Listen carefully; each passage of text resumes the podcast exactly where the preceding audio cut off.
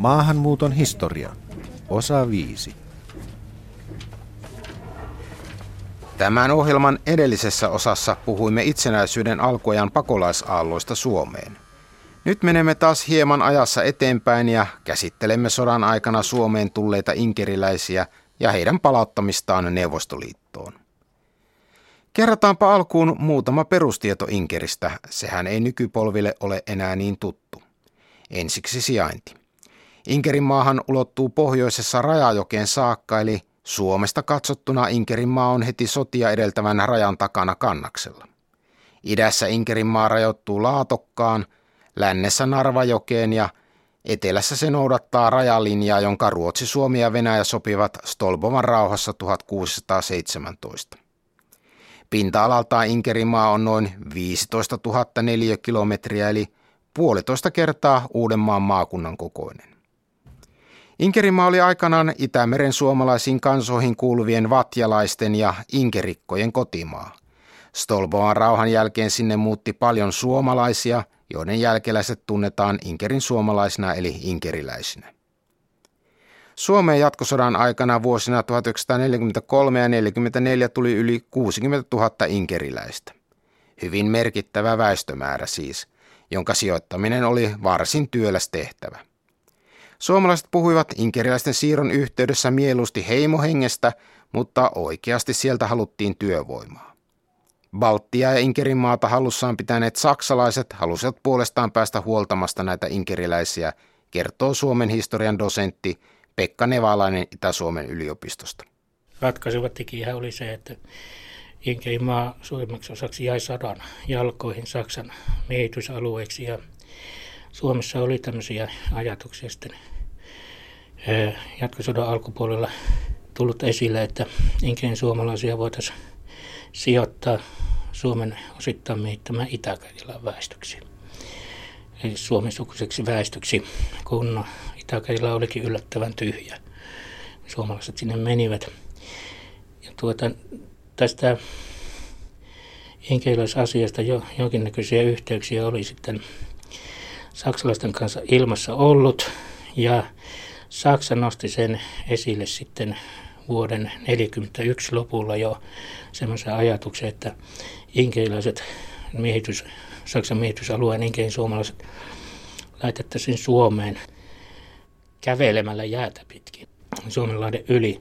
Siinä oli taustalla se, että näytti huomattavaa nälähätää olevan tulossa ja e, Saksa halusi tällä tavalla niin kuin päästä huoltamasta tätä yli 60 000 ihmisen joukkoa.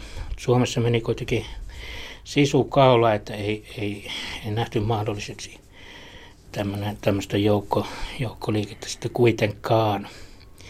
Mutta se asia jäi, jäi niin kuin itämään ja elämään myös Suomen puolelle. Ja 43 vuoden puolellaan sitten sitä alkoi tulla totta sillä tavalla, että Suomi esitti, että josko saattaisin työvoimaksi inkeistä väestöä.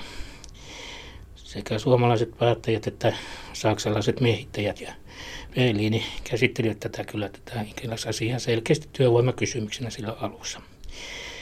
Ja tässä tapahtui sitten sillä tavalla, että loppu keväästä 1943 lähtien tuo väestönsiirto Suomeen toteutui, toteutui niiltä alueilta, jotka olivat lähinnä Leningradin piiritysrengasta, siis Saksan rintamalinjojen läheltä. Siellä ihmiset olivat hyvin huonossa olosuhteissa ja halukkaita lähtemään Suomeen ilman muuta sodanjalosta pois, nälähädästä pois. Se käynnistyi sitten 43 loppukeväällä tuo väestön siirto Suomeen. Sitten tämä oli hyvin hankala, hankala prosessi, koska saksalaiset olivat nyt aika haluttomia vähänkään laajempaan inkeiläisten siirtämiseen, koska myös saksalaiset olivat saaneet sijoitettua inkein suomalaiset työvoimaksi.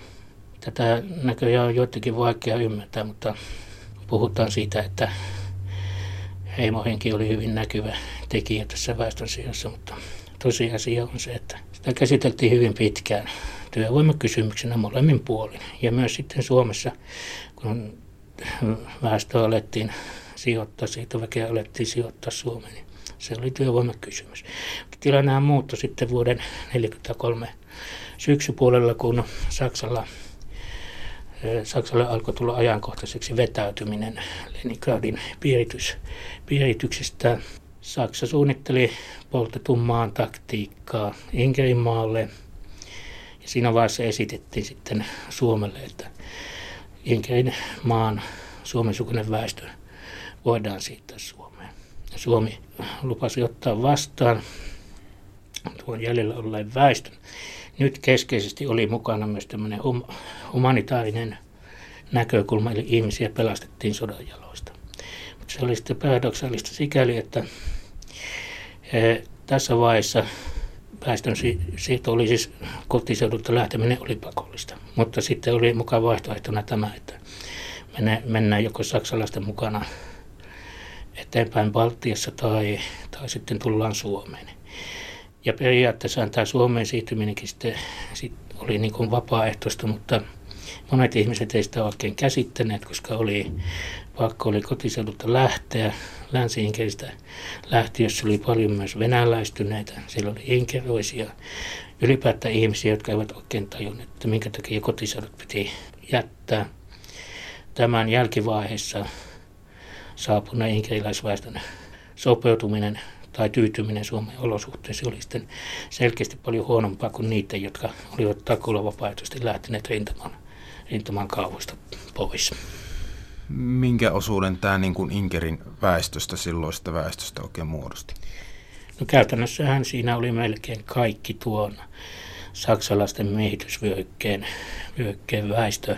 Sitten noin 24 000 ihmistä, joita oli jäänyt tuonne Leningradin piiritysrenkaaseen, tuli viety kauas Siberia. Että, että on vaikeaa sanoa, että paljonko siinä vaiheessa kaikkia Inkerin suomalaisia oli olemassa, mutta käytännössä tämä väestön sitten sitä, että valtaosa Inkerin vanhasta suomalaisalueesta tyhjentyi täysin suomalaista väestöstä. Kun asiassa päästiin alkuun, niin Suomi oli varsin aktiivinen. Keväällä 1943 Viron evakuoituja inkeriläisiä houkuteltiin Suomeen seuraavanlaisella julistuksella. Suomi kutsuu teitä, inkeriläiset. Inkeriläiset asuvat nyt hajallaan. Osa on vielä bolsevistisen terrorin alaisena. Suurimman osan ovat Saksan puolustusvoimat vapauttaneet. Näistä asuu nyt osa Eestissä ja osa jo Suomessa. Nyt on teillä tilaisuus palata maahan, josta esi-isänne ovat aikaisemmin Inkeriin muuttaneet. Niitä inkeriläisiä, jotka tahtovat muuttaa Suomeen ja ovat valmiit mukautumaan suomalaiseen yhteiskuntajärjestykseen, odottaa turvallinen elämä. Teidät tullaan Suomessa sijoittamaan maatiloille niin, että perheet voivat pysyä koossa. Suomessa te tulette saamaan samanlaisen elatuksen ja palkan kuin suomalaiset maataloustöissä olevat. Ammattimiehille järjestetään heidän taitoaan vastaavaa työtä. Suuriperheisistä pidetään erityistä huolta ja lapset pääsevät suomalaisiin kouluihin. Jokaisella on mahdollisuus rehellisyydellä ja ahkeruudella luoda itselleen varma tulevaisuus. Ensimmäiset inkeriläiset saapuivat Suomeen maaliskuussa 1943. Heidän tiensä kulki vastaanottokeskusten ja karanteenileirien kautta sijoitettaville paikkakunnille. Miesten ollessa sodassa Suomessa vallitsi ankara työvoimapula maataloudessa ja maahan saapuneita inkeriläisiä ohjattiinkin nimenomaan maalle työvoimapulaa helpottamaan. Kävi kuitenkin ilmi, että suomalaisten käsitys inkeriläisistä nimenomaan maatyöläisinä ei pitänyt aivan paikkaansa. No Suomessa oli sellainen käsitys, että he ovat melkein kaikki maatalousväestöä. No se kyllä piti sikäli paikkansa, että on se oli keskeinen toimeentulon lähde ollut, mutta sitten sitä ei otettu huomioon, että Mukana oli myös sellaisia ihmisiä, jotka olivat käyneet töissä Leningradissa. Eli oli yllättävän paljon ihmisiä, jotka olivat jonkin muun alan kuin maatalouden. E, ihmisiä oli myös jonkin verran sivistyneistöä tai kouluja käyneitä, eri aloja ammattilaisia.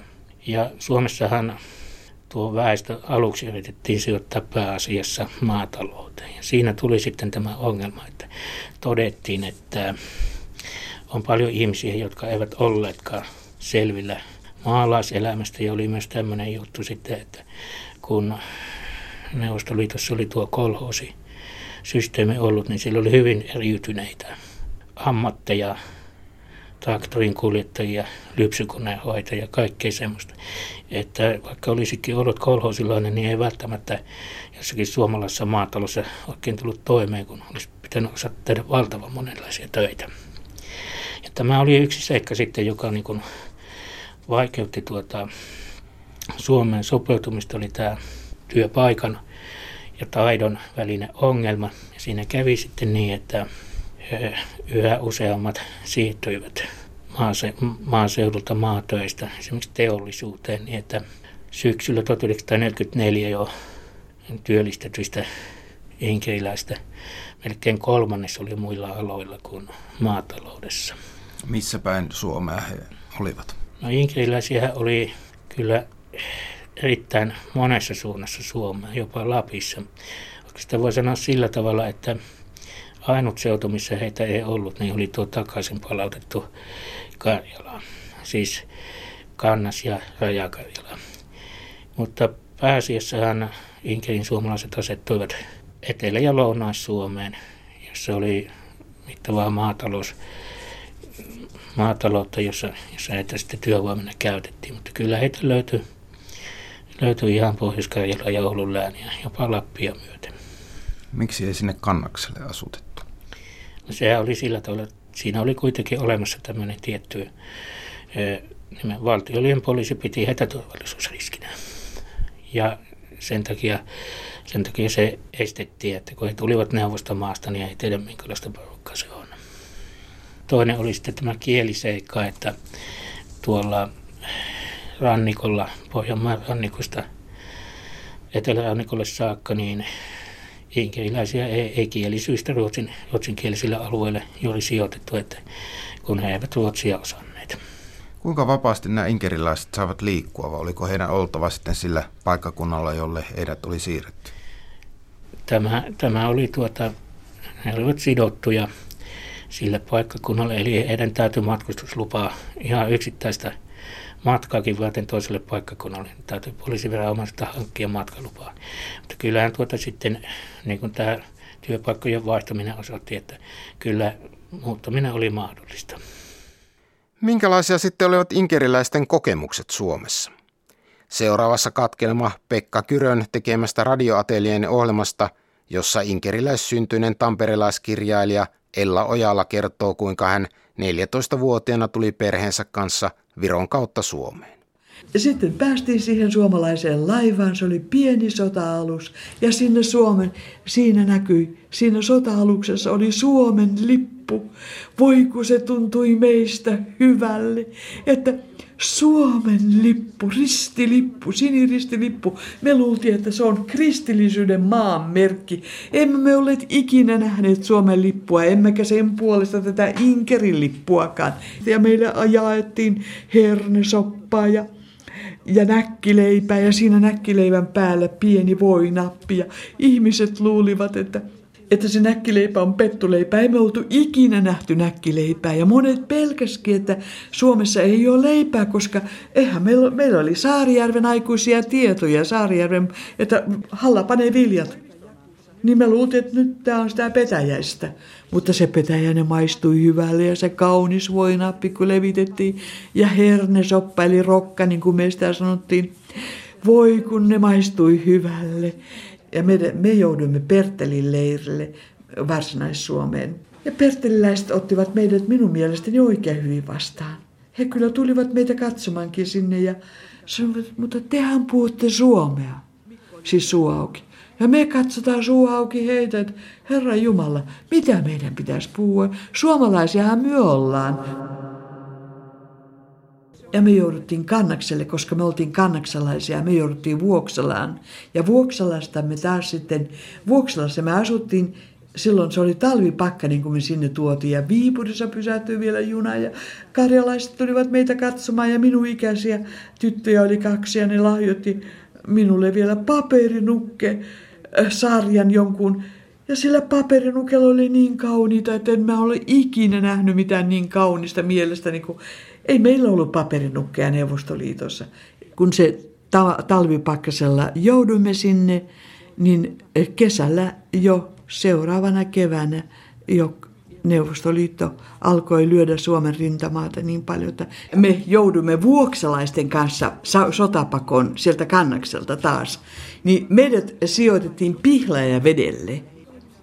Onneksi Pihlajavedellä oli oikein mukavia ihmisiä ja kun sitten se välirauha tosiaan tuli, niin, niin poliisi tuli meillekin sanomaan niin, että no nyt te pääsisitte sinne synnynmaahan.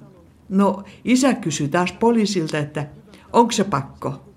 No siellä oli Pihlavedellä oli semmoinen hyvän tahtoinen poliisi, vähän pulleakko ja vähän semmoinen, ei niin virkaintoilija kolin. Se sanoi niin, no ei se nyt niin pakko ole. No jos ei ole pakko, niin mie en lähde, sanoi isä. Mie en ole mihinkään vapaaehtoisesti lähtenyt. Minut on aina pakolla viety. Näin siis Ella Ojala kertoi Suomeen saapumisestaan. Alun käynnistysongelmista huolimatta inkeriläisten työllä oli suuri merkitys sodan aikana. Muodostivathan he enimmillään peräti 35 000 ihmisen lisäyksen työvoimaan. Kyllähän siinä oli kymmeniä tuhansia ihmisiä, ihmisiä töissä, että kun voidaan, voidaan sitten laskea, että noin 60 prosenttia koko sitä 63 000 ihmisen joukosta oli töissä, niin se näkyi nimenomaan maa, maataloudessahan se näkyi, näkyi selvimmin. Että ei tämä väestön siirto sikälikään ollut epäonnistunut prosessi. Että työvoimaa saatiin kipeästi tarvituille aloille ja paikoille ja työvoimasta oli kova kilpailu, että se hyvin tarkkaan sitten katsottiin, että minne, minne inkeriläisiä sijoitettiin. Olisiko Suomessa kenties ollut pahempi pula ruuasta ilman inkeriläisiä? Kyllä, varmasti, koska he tekivät oma osuutensa, osuutensa maataloudessa ja nimenomaan noilla Länsi- ja Etelä-Suomen suoraviljelyksillä. Kansalaiset, syyskuun 1944 tulee säilymään kansakuntamme historiassa yhtenä sen raskaimmista koettelemuksien päivistä. Tänä päivänä on valtuuskuntamme Moskvassa allekirjoittanut välirauhan sopimuksen Neuvostoliiton ja Ison-Britannian kanssa. Sopimuksen allekirjoittaminen merkitsee, että meidän on heti aloitettava joukkojemme vetäminen vuonna 1940 solmitun Moskvaan rauhan rajan taakse. Näin kertoi virkaa tekevä pääministeri Ernst von Born välirauhan solmimisesta syyskuussa 1944. Tämä muutti Suomessa hyvin monta asiaa. Entisistä saksalaista asevelistä tuli vihollisia ja liittoutuneiden valvontakomissio neuvostoliittolaisten johdolla saapui Suomeen valvomaan välirauhan sopimuksen toimeenpanoa. Samalla alkoi myös epävarmuus Suomeen tuotujen inkeriläisten kohtalosta. Välirauhan sopimuksen kymmenennessä artiklassa nimittäin todettiin, että Suomen piti luovuttaa sotavankien lisäksi Neuvostoliiton ja liittoutuneiden valtioiden kansalaiset jotka oli internoitu ja väkisin tuotu Suomeen. Siis tämä tilanne oli semmoinen, että siinä vaiheessa kun sota jatkosota päättyi välirauha, niin ei sitä oltu sillä tavalla selkeästi pohdittu ja asemoitu, että oliko tuo inkeiläistä tilanne Suomessa se lopullinen vai tilapäinen ratkaisu. Sitten välirauhan sopimuksessa oli se kymmenes artikla, jossa puhuttiin Suomeen väkisin tuottujen neuvostokansalaisten palauttamisesta. Se nyt oli hyvin tulkinnallinen juttu sikäli, että kyllähän Suomessa selkeästi hahmotettiin ja se oli totta, että eivät he nyt väkisin tuotuja olleet, paitsi jotkut, jotka niin käsittivät sen sillä tavalla. Mutta heitä oli hyvin pieni vähemmistö. Mutta tuota, sen sijaan oli selvää, että esimerkiksi sotilashenkilöt olisi pakko luovuttaa, sotavangit olisi pakko luovuttaa. Suomessa tulkittiin sitten kuitenkin tätä kymmenettä sopimusta sillä tavalla, että se oli inkeriläisen siitä omassa hallin, hallinnassa itse päätettävissä, että miten he menettelisivät, lähtisivätkö he takaisin Neuvostoliittoon vai jäisivätkö he Suomeen. Koska siinä tiedettiin jo, että oli sellaisiakin ihmisiä siitä vaiheessa, jotka olivat halukkaita palaamaan. tuli ihan, ihan selkeästi näkyville ja esille. Ja suomalaisten päättely, päättäjien päättely oli se, että jos tämä vedetään tällä tavalla vapaaehtoisesti tämä asia Suomen puolelta ja inkeiläisten puolelta tapetille, niin eh, se saattaisi mennä ehkä sillä tavalla sopivasti läpi. Toinen vaihtoehto olisi ollut sitten se, että jos sitä asiaa ei olisi ollenkaan tuotu näkyville, niin Neuvostoliitto olisi voinut esittää ehdottoman pakkopalautusvaatimuksen. Ja siitä se lähti liikkeelle, että joka tapauksessa oli ha- hahmotettavissa se, että kyllä ihmisiä oli vapaaehtoisesti lähdössä, toiset taas eivät ole. Ja tämä takaisinpaluu oli monimutkainen asia. Siis nämä ihmiset, jotka halusivat lähteä, niin siinähän taustalla oli se, että sitten monessa perheessä esimerkiksi isä tai mies oli punaisessa neuvostoliitossa tai osa sukua oli siellä. Ja uskottiin vielä sitten, kun liittoutunut valvontakomissio, neuvostoedustajat puhuivat sitä, että pääsitte takaisin kotiseudulle. Toisaalta oli ihmisiä sitten, jotka eivät oikein olleet halukkaita lähtemään. Heitä saattoi sitten painostaa valvontakomissio, jolla ei kyllä aivan tämmöistä yksiselitteistä kantaa siihen ollut, mutta monesti tuli esille semmoinenkin ajatus, että viisanta on lähteä nyt myöhemmin, se saattaa olla pakollista. Tämä sitten johti siihen todella, että syystä tai toisesta huomattava iso joukko inkeriläistä lähti, palasi Neuvostoliittoon. Inkeriläistä noin 8000 jäi Suomeen, mutta selvä enemmistö, noin 55 000, palasi Neuvostoliittoon. Kotikylinsä he eivät kuitenkaan lupauksista huolimatta päässeet. Pekka Nevalainen. Siinähän kävi sitten sillä tavalla, että neuvostoviranomaiset vetivät inkerin suomalaisia häplästä. Väestön palauttaminen oli vasta alulla Suomessa, niin Moskovassa oli jo tehty semmoinen päätös siitä, että näitä vihollisen ja fasistien kanssa yhteistoiminnassa olleita kansalaisia ei voida palauttaa kotiseudulle. Ja heidät Suomesta sitten 40, vuoden 44 lopusta 45 vuoden alku, alkuun mennessä, niin palautettiin, palautettiin tuota kaikkien muuanne paitsi kotiseudulla, eli oli pisimmillään, että vietiin Kalininin alueelle, Moskovan lähelle ja Jaroslavlin alueelle, sitten Inkerimaan eteläpuolelle Novgorodin ja Pihkovan alueelle. Eli kotiin he eivät päässeet? He eivät päässeet. Siinähän oli sitten tällaista vaeltamista näillä ihmisillä siellä Neuvostoliitossa. Osa siirtyi näiltä kehnoilta asuinalueilta sitten Lennä Viroon ja jäikin sinne pysyvästi. Ja sitten oli semmoinen tukikohta Neuvostokarjala, jonne suorastaan käytiin houkuttelemassa ihmisiä. Että tuo varsinainen Inkerin maalle Leningradin paluu sitten tapahtui vasta Stalinin kuoleman jälkeen 50-luvulla, jos silloinkaan. Inkeriläisten karusta palusta takaisin Neuvostoliittoon kertoi inkeriläinen kansanrunouden tutkija Unelma Max Randin haastattelussa vuonna 1988. Niin, sitten kun sota päättyi, ne oli kaikki hajallaan, kuka missäkin. Suomesta kun tuotiin tuota, takaisin palautettiin, niin niille luvattiin siellä, että heitä pää, pää, päästetään kotikonnuille, mutta heitä ei päästetty. Ihmiset kertoivat, ketkä tuota sen reissun tekivät myös niin, että vaunutkin pantiin lukkoon, kun alkoi, alkoi kun tultiin rajan yli tälle puolelle. Vaunut pantiin lukkoon, vietiin Leningradin ympäri heitä ja sitten vasta jossain Jaroslavin, jossain siellä Moskovan ja Leningradin välillä siellä. No, siinä, ni, niillä paikkeilla se on Jaroslavin alue. Sinne vietiin. Siellä avattiin vaunujen ovet? No, siellä, siellä oli kurjat olot. Ehkä ne avattiin aikaisemmin, mutta, mutta ei ainakaan Leningradin lähettävillä. Siellä oli kurjat olot ja sieltä alkoivat hivuttautua kaikki hiljakseen Estiin, Viroon. Siksi, että no, jos yksi joku sattui sinne menemään ja sieltä, että tulkaa tänne, täällä on hyvä olla. Siellä ei ollut vielä kolhooseja. Siellä olivat vielä isännät itsenäiset. Inkeriläiset olivat tottuneet tekemään työtä ja ei katsoneet itselleen alennukseksi, että mennä vaikkapa palveluksen isännille. Ja Ja Estiin sai silloin sodan jälkeen mennä. Niin, silloin sai, mutta vuonna 1947 tuli määräys, ankara määräys, että kaikki suomalaiset, jotka ovat ö, tulleet Eestiin mm, jälkeen vuoden 1943 jälkeen pois Estistä.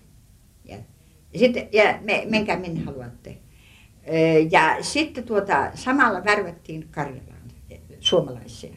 Kun tämä Karjala oli silloin karjalais-suomalainen liittotasavalta. Ja tänne värvättiin siis tuota, suomalaisia. Ja silloin, juuri silloin niinä vuosina, 40-luvun loppu vuosina, tänne tuli tuhansittain näitä karjalaisia, oi, su, äh, inkeriläisiä, inkeriläisiä Karjalaan. Ja sitten ne vähitellen asettuivat tänne.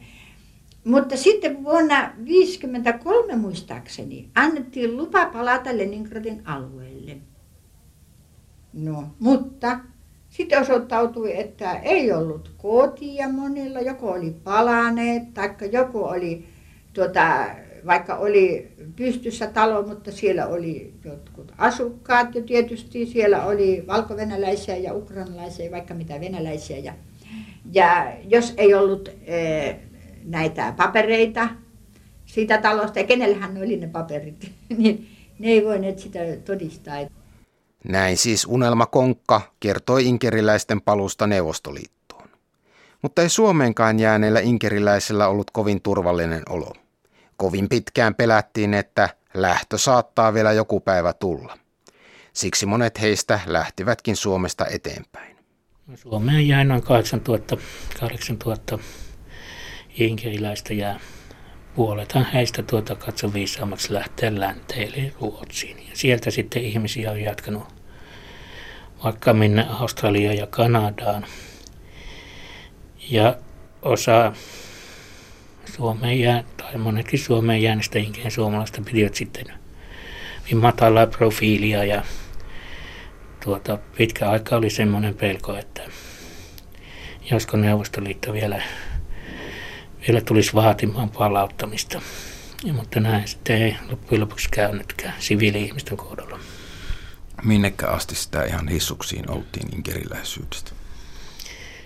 Kyllä se, kyllä se ihan selvää oli, että vielä 80-luvulla se oli aika monen tabu, tabu että ei sitä ulkopuoliselle puhuttu, että omissa, omissa ympyröissä, mutta sitten 80-luvun lopusta lähtien etenkin sen jälkeen, kun tämä inkeiläsasia kaikin tavoin 90-luvulla nousi esille, niin on sitten tätä taustaa tuotu esille ja e-, eikä sitä enää ole vaiettu. Oma lukunsa sodan jälkeisissä palautuksissa on heimosoturien kohtalo.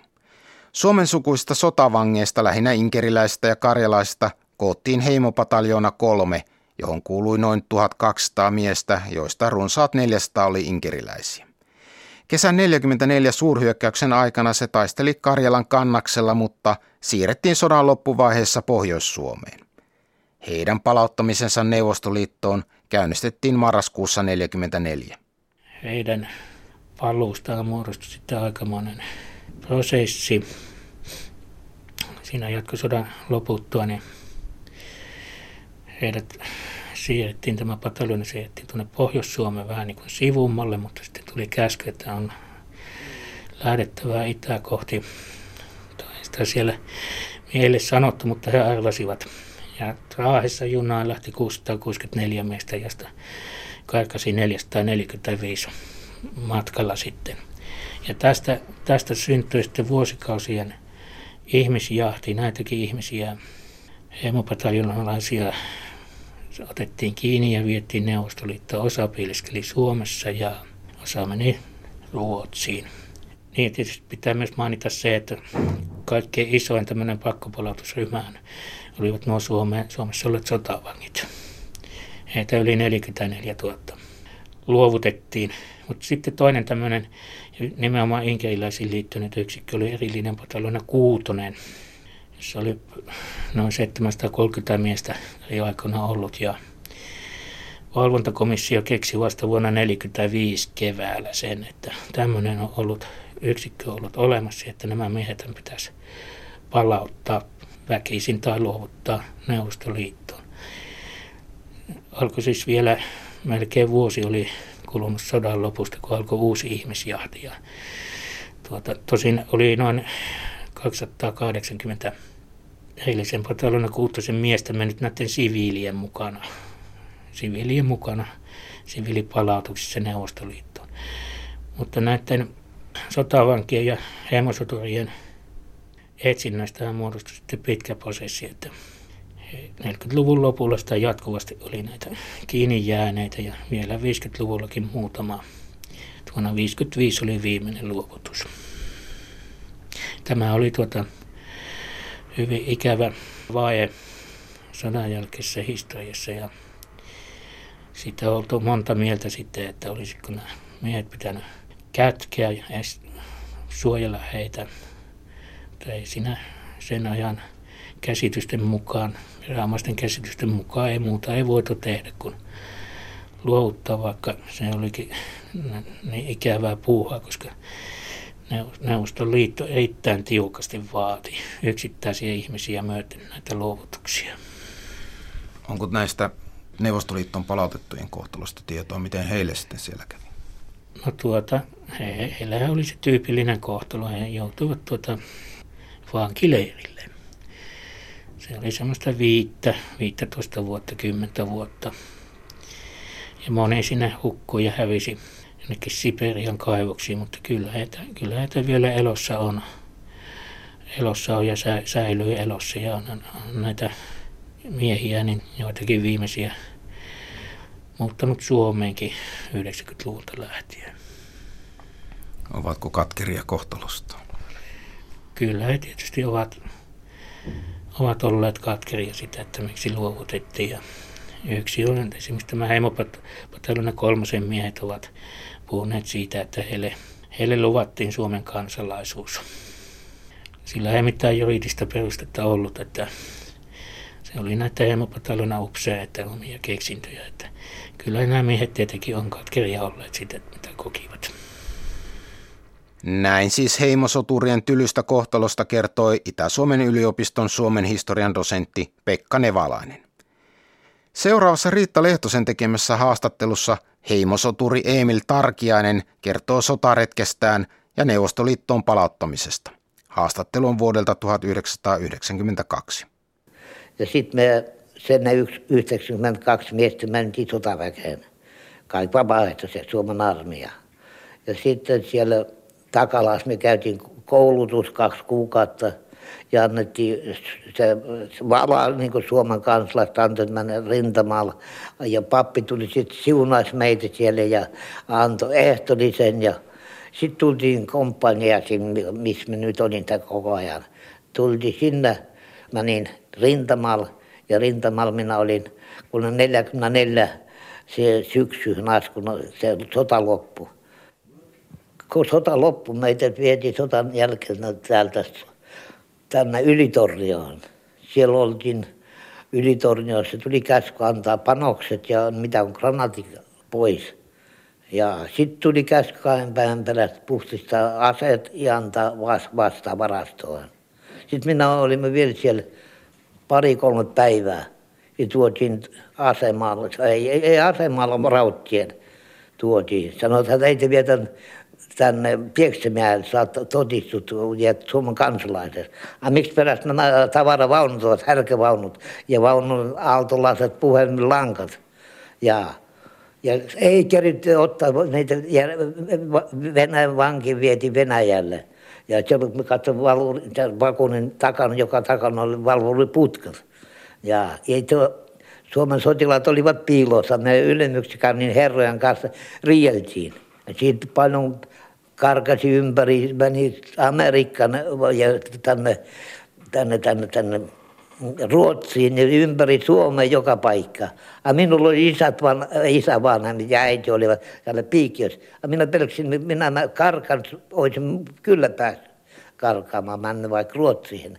A minä pelksin, että vanhemmat korjaat vanki, vankila minun iästäni. Minä menin vakonaan, niin se vakon pantiin lukkoon, niin se vieti koala Venäjällä Pieksämäellä mihin näitä seisottu, vietiin kohdalla Venäjällä. Venäjä alkoi taas uusi, uusi vankila ja piekseminen ja piinaminen, mitä siellä ei ollut. Emil Tarkianen vietiin 18 vuodeksi Siperian työleirille, josta hän vapautui vasta vuonna 1956. Tämä inkeriläisten palauttaminen Neuvostoliittoon ja varsinkin heimosoturien kohtalo ei ole kaikkein kunniakkaimpia lukuja Suomen ulkomaalaishistoriassa. Asiasta on vuosikymmenten mittaan koettu huonoa omatuntoa ja ehkäpä seuraava kannanottokin oli seurausta tästä. Kysymys on siitä, että nämä ovat suomalaisia, jotka Ruotsivallan toimesta aikanaan on sille alueelle siirretty. Esimerkiksi uskonnoltaan ne ovat hyvin vahvasti luterilaisia, eivätkä ortodokseja. Niin, että se, heihin kyllä soveltuvat nämä takaisinmuuttajien kriteerit, vaikka nämä suvut ovat siellä varsin pitkään eläneet. Maahanmuuttoviraston tutkija Antero Leitzinger tulkitsee tätä Mauno Koiviston vuoden 90 lausuntoa inkeriläistä paluumuuttajina hieman laajemmasta kuin pelkän kunniavelan näkökulmasta. Inkeriläisten paluumuutto Suomeen, se liittyy tietysti Suomen ja Neuvostoliiton kahdenvälisiin suhteisiin, mutta siinäkin voi kyllä nähdä esimerkin. Nimittäin Saksa oli jo 80-luvulla harrastanut sitä, että, että saksalaista syntyperää olevat neuvostokansalaiset pääsevät takaisin Saksaan paluumuuttajina. Ja, ja Neuvostoliitto käytännössä myi heitä samalla tavalla kuin Neuvostoliitto myi juutalaisia Israeliin ja, ja Yhdysvallat siinä osallistui sitten, sitten myös, että saatiin Neuvostoliitosta näitä ihmisiä pois. Niin tavallaan kun Suomi päätti, että nyt inkeriläiset otetaan sitten Suomeen, niin seurattiin ehkä tässä Saksan ja, ja Israelin mallia. Eli tämä ei ollut ehkä ihan täysin kuitenkaan suomalaisten oma oma keksintö. Sen taustat on pikkusen epäselviä, mutta se tiedetään, että 10. päivä huhtikuuta 1990 presidentti Mauno Koivisto omassa haastattelussaan ilmoitti, että voi tulkita sillä tavalla, että, että inkeriläiset ovat suomalaisia, että heitä voitaisiin rinnastaa Ruotsista takaisin tulleisiin paluumuuttajiin. Ja tämä oli tietysti aika erikoinen tulkinta, koska suurin osa inkeriläisistä oli lähtenyt Suomesta ehkä 1600-luvulla, ja vaikka he olivat välillä sota-aikana Suomessa olleetkin, niin, niin tuota, eivät heitä, heitä nyt ehkä ihan voisi viitata, verrata sellaisiin paluumuuttajiin, jotka on 60-luvulla mennyt Ruotsiin ja 70-luvulla sitten palaavat Ruotsista. Mutta kuitenkin selvästi Suomi halusi tässä vaiheessa ehkä hyvittää sitä historiallista häpeää, kun inkeriläiset jouduttiin enemmän tai vähemmän vapaaehtoisesti palauttamaan, niin haluttiin antaa heille mahdollisuus nyt kunnolla jäädä Suomeen. Toisaalta oli työvoiman tarvetta, että missä määrin sitten Koiviston päätökseen vaikutti se, että oli tämä inkeriläisten historia ja suomalaisten kunniavelka heille, missä määrin tämmöinen talouspoliittinen ajattelu, että ajateltiin, että sieltä saadaan sitten Suomea puhuvaa työvoimaa, missä määrin kansainvälinen esimerkki, että kun saksalaiset, ehkä myös korealaiset ja muut alkavat evakuoida, kreikkalaisetkin evakuoi omia, omaa kansallisuuttaan olevia neuvostokansalaisia, niin tavallaan autetaan inkeriläisiä tai, tai neuvostoliiton suomalaisia pääsemään Suomeen. Niin tässä on vieläkin niin kuin, ö, varmasti tutkittavaa, varsinkin vielä jälkipolvilla, koska kaikki, jotka asiasta tietävät, eivät ole vielä sanoneet – sanoneet ihan kaikkea, tai ainakin antavat ymmärtää, että asiassa on ollut jotain muutakin kuin mitä toistaiseksi on julkituotu. Nämä luovutukset ovat eittämättä kipupisteitä Suomen ulkomaalaishistoriassa. Mutta kuten aikaisemmin jo mainitsimme, Suomesta luovutettiin sodan jälkeen inkeriläisten lisäksi myös muita Neuvostoliiton kansalaisia, kuten sotavankeja ja karjalaisia. Ja hyvin paljon on puhuttu myös sodan aikana Saksaan luovutetuista juutalaisista. Suomen ulkomaalaispolitiikasta väitellen Antero Leitzingerin mielestä kansainvälisesti verrattuna Suomi toimi sodan aikana ja sen jälkeen kuitenkin varsin hillitysti. Mutta yleisesti ottaen, jos ajatellaan sota-aikaa kokonaisuutena ja mitä silloin tapahtui Euroopassa, maailmalla ja Suomessakin, niin, niin äh, tässä Suomi toimi kuitenkin aika lailla hillitysti niiden lakien perusteella, joita oli alun perinkin ollut olemassa – sitä ei tiedä, mitä olisi tapahtunut, jos sitten sota olisi päättynyt jollakin toisella tavalla. Mutta että ainakin nyt tämän kolme vuotta, mitä Suomi ehti olla Saksan aseveljenä, niin, niin Suomi, Suomi yritti mahdollisimman pitkälle välttää sitä Ja ilmeisesti Saksakaan ei kauheasti painostanut, että Suomen olisi pitänyt ruveta, ruveta luovuttamaan. Suomessa oli koko sodan ajan ne, melkein 400 ulkomaan kansalaista, jotka saksalaisten kansalaisuus, kansallisuusmääritelmien mukaan olisivat olleet juutalaisia, jotka Saksassa olisi, tai Saksan miehittämillä alueilla tuhottu. Ja näistä kyllä kahdeksan karkotettiin marraskuussa 1942 ja sitä on tutkittu. Siitä tuskin mitään Suomen ulkomaalaispolitiikan yksityiskohtaa on tutkittu niin paljon. Tämä on selkeästi kansallinen häpeäpilkku, mutta mikään tutkimus ei ole nyt paljastanut sen taustalta sitten mitään suurempaa salaliittoa, vaan, vaan Suomi tosiaan todennäköisesti sisäministeri Toivo Horellin vastuuttomuudesta niin johtuen karkotti kahdeksan sellaista ihmistä, joista kyllä tiedettiin, että, että heille ei tule hyvin käymään. Ja tätä heti Suomessa hallituspiireissäkin vastustettiin ja, ja, ja sitten estettiin, ettei näin jatkossa toimita. Mutta sitten kun valvontakomissio tuli, niin Neuvostoliitto otti pitkälti Saksan roolin, ryhtyi myös painostamaan, ei mitenkään onnistunut täysin ajamaan läpi. Suomi ei, ei karkottanut kaikkia inkeriläisiä, eikä, eikä moniakaan sellaisia itäkarjalaisia. Esimerkiksi Viktor Klimenkon isä oli Suomessa tullut Itä-Karjalasta suomalaisten joukkojen mukana.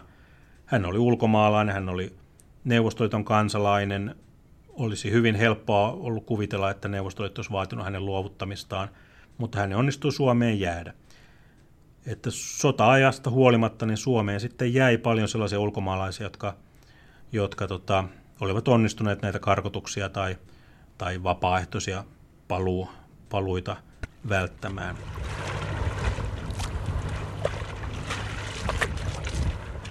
Näin siis kerroimme sodan aikana Suomeen tuoduista inkeriläisistä ja heidän palauttamisestaan. Ohjelmasarjan seuraavassa osassa siirrytäänkin jo tähän päivään ja puhumme maahanmuuton nykytilanteesta Suomessa sekä maahanmuuttovirtojen yleismaailmallisista piirteistä.